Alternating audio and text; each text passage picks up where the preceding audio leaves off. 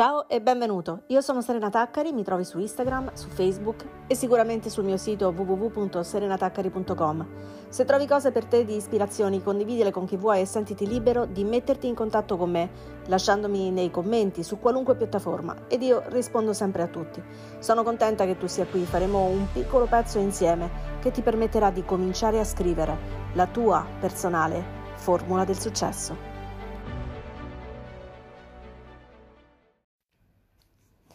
Episodio 3. Mi è stato chiesto come si fa a ritrovare la gioia di vivere. Allora, questa sembra una domanda molto filosofica, ci si può aspettare quelle risposte prefabbricate, tipo sulla gratitudine, su riscoprire il proprio valore. Cose sacrosante, per carità, intendiamoci, estremamente importanti, specialmente la parte su riscoprire il proprio valore, a cui di certo dedicherò un altro podcast perché la trovo estremamente inflazionata, che uno davvero, cioè io leggo in giro delle cose sui social, mi chiedo ma che vuol dire all'atto pratico, come si fa? Che significa? Che cosa deve immaginarsi la gente? Di guardarsi allo specchio, di mandarsi baci, abbracci? Che senso ha dirsi sei bella, sei brava, sei buona? E poi c'è il toccasana universale, la gratitudine, il cerotto che va su tutto. Tipo, sì, grato, guarda chi sta peggio di te, come se questa cosa potesse consolarmi, piuttosto che farmi sentire autobiasimato per il sentimento che attualmente sto provando. Sì, perché intendiamoci, la gratitudine non è un atteggiamento, è un sentimento che sorge naturalmente quando i tuoi pensieri si stabilizzano abbastanza da permetterti di vedere la verità delle cose. Ma se sei impegnato a soffocare quanto sei deluso, quanto sei ferito, quanto sei sconvolto o arrabbiato, il sentimento di gratitudine farà fatica, ma davvero enorme, sarà impossibile che irrompa in mezzo a tutte queste altre emozioni che sono ugualmente valide. Proprio così, sono tutte ugualmente valide, non ci sono le emozioni negative, ci sono le emozioni che ti spiegano che dovresti guardare proprio lì in quel punto dove, siccome ti hanno insegnato che ci sono le emozioni buone, quelle cattive, quelle positive, quelle negative, non ci vuoi guardare. Io penso veramente che la gratitudine sia bella, una pratica spirituale meravigliosa, ma credo anche che spesso venga usata in modo totalmente improprio, sbattuta tipo in faccia come un'etichetta a forma di sorriso su sentimenti genuini come la tristezza, come la solitudine, come la delusione, che dovrebbero essere ascoltati. E penso invece che la chiave sia comprendere cosa quella felicità, quella gioia che avevamo ce l'ha tolta e come e dove andarla a trovare, perché il punto è che la felicità la creiamo noi. Come si fa?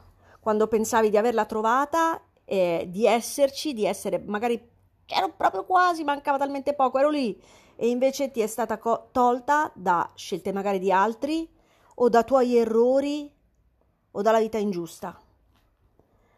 Allora proviamo a vedere questa cosa qui.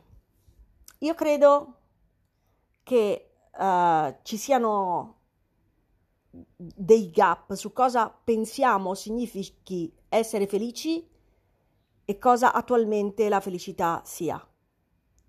Il primo gap, io credo, è relativo a cosa si dice che significhi essere felici, cioè qualcosa che riguarda gli altri.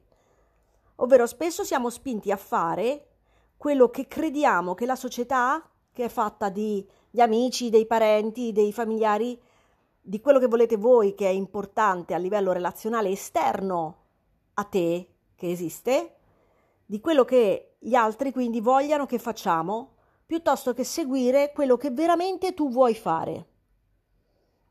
Questo fa sì che quando seguiamo una spinta che viene dall'esterno, invece che una spinta che viene dall'interno, poiché subiamo una pressione piuttosto che creare una propulsione, non siamo in grado di costruire una formula di felicità che sia veramente significativa per noi.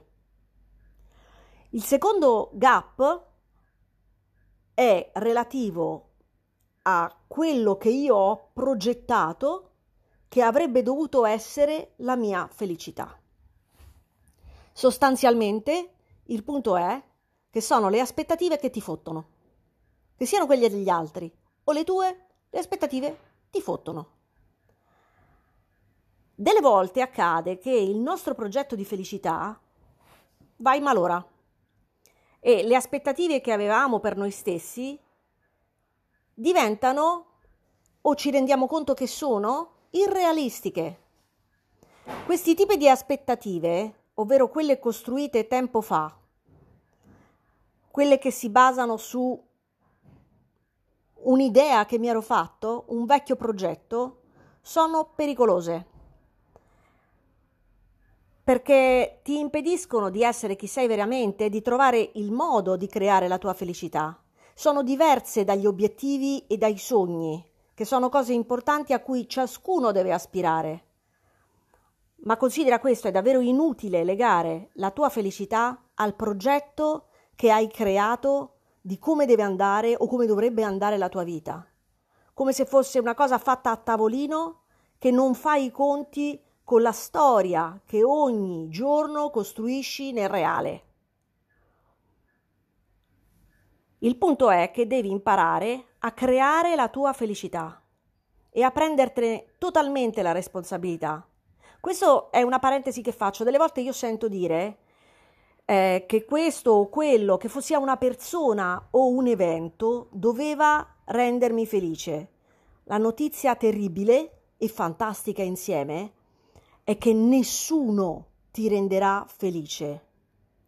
Nessuno. Quindi mi riferisco in particolare a quando pensi che una relazione, una persona, un individuo possa darti la felicità. Questa cosa è impossibile, impossibile, stampatelo grande, leggitelo la mattina, tutti i giorni. Nessuno può darmi la felicità. Il motivo è molto semplice, perché se ciascuno di noi è alla ricerca della sua propria felicità, come può fare a darla a te se non ce l'ha neanche per se stesso?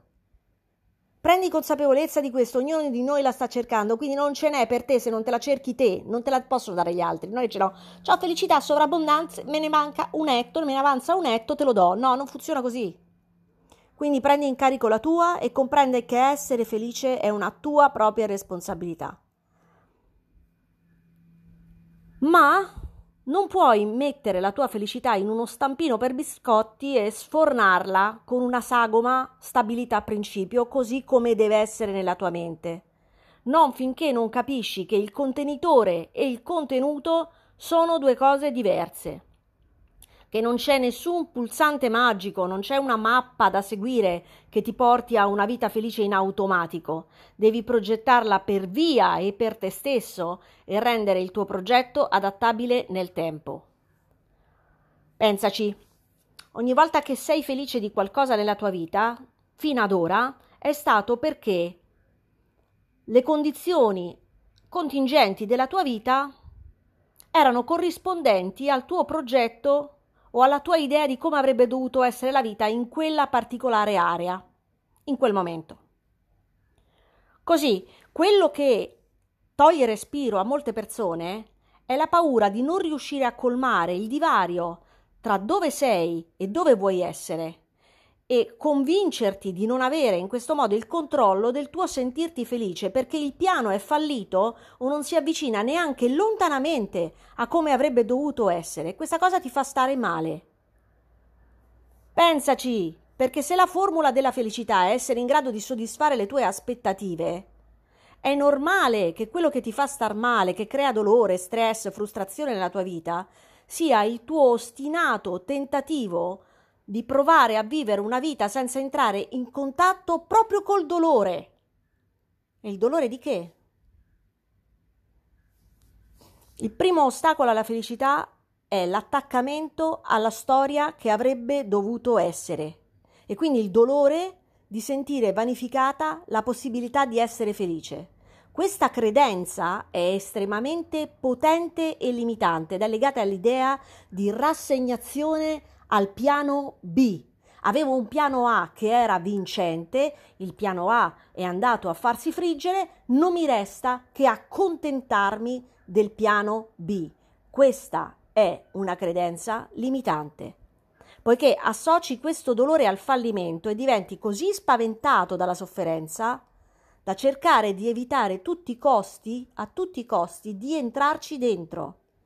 In realtà, provare questo dolore, vivere questo dolore, può essere incredibilmente potente, perché puoi prendere la tua sofferenza e usarla come un'opportunità per cambiare le cose, per crescere. Il piano B non è un ripiego, ma semplicemente un altro piano, potenzialmente estremamente migliore del primo. Infatti, se il piano A fosse stato eccellente, avrebbe funzionato. Avrebbe funzionato. Quindi il piano B non è il piano degli sfigati. Questa è una credenza veramente limitante e che ti porta a pensare che non puoi avere gioia, felicità nella tua vita. La cosa più difficile da comprendere è che lasciare andare la propria vecchia storia non significa affatto fallire. Ci sono dei motivi per cui ti sei incastrato lì, per cui pensi che sia tutto andato male e ti devi accontentare del bicchiere mezzo pieno. Beh, oggi voglio dirti questo: puoi smettere di vedere il bicchiere mezzo pieno e cominciare a chiederti che bicchiere è e con cosa va riempito. Una tazzina di caffè contiene meno di un bicchiere d'acqua, ma se colmassi un bicchiere d'acqua con caffè sarebbe folle. Un bicchierino da shot di vodka contiene meno di un calice di champagne, ma riempire il calice di champagne con la vodka sarebbe folle, così come mettere lo champagne in un bicchierino da shot. E quindi è il caso che tu ti chieda dove diamine stai andando, con cosa vuoi riempire la tua vita, in quali aree. Comincia a farti le domande giuste: che ci hai messo fino ad ora in quell'area?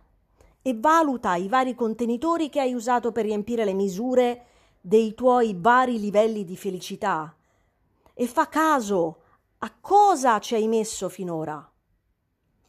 Fa una scelta deliberata e consapevole di usare nel modo giusto questa tua nuova acquisizione sulla tua vita. Vuoi costruirti una famiglia? Ottimo. Chiediti cosa deve contenere questa idea di famiglia che hai. Quel che deve contenere, sta attento, non sono mai persone, mai.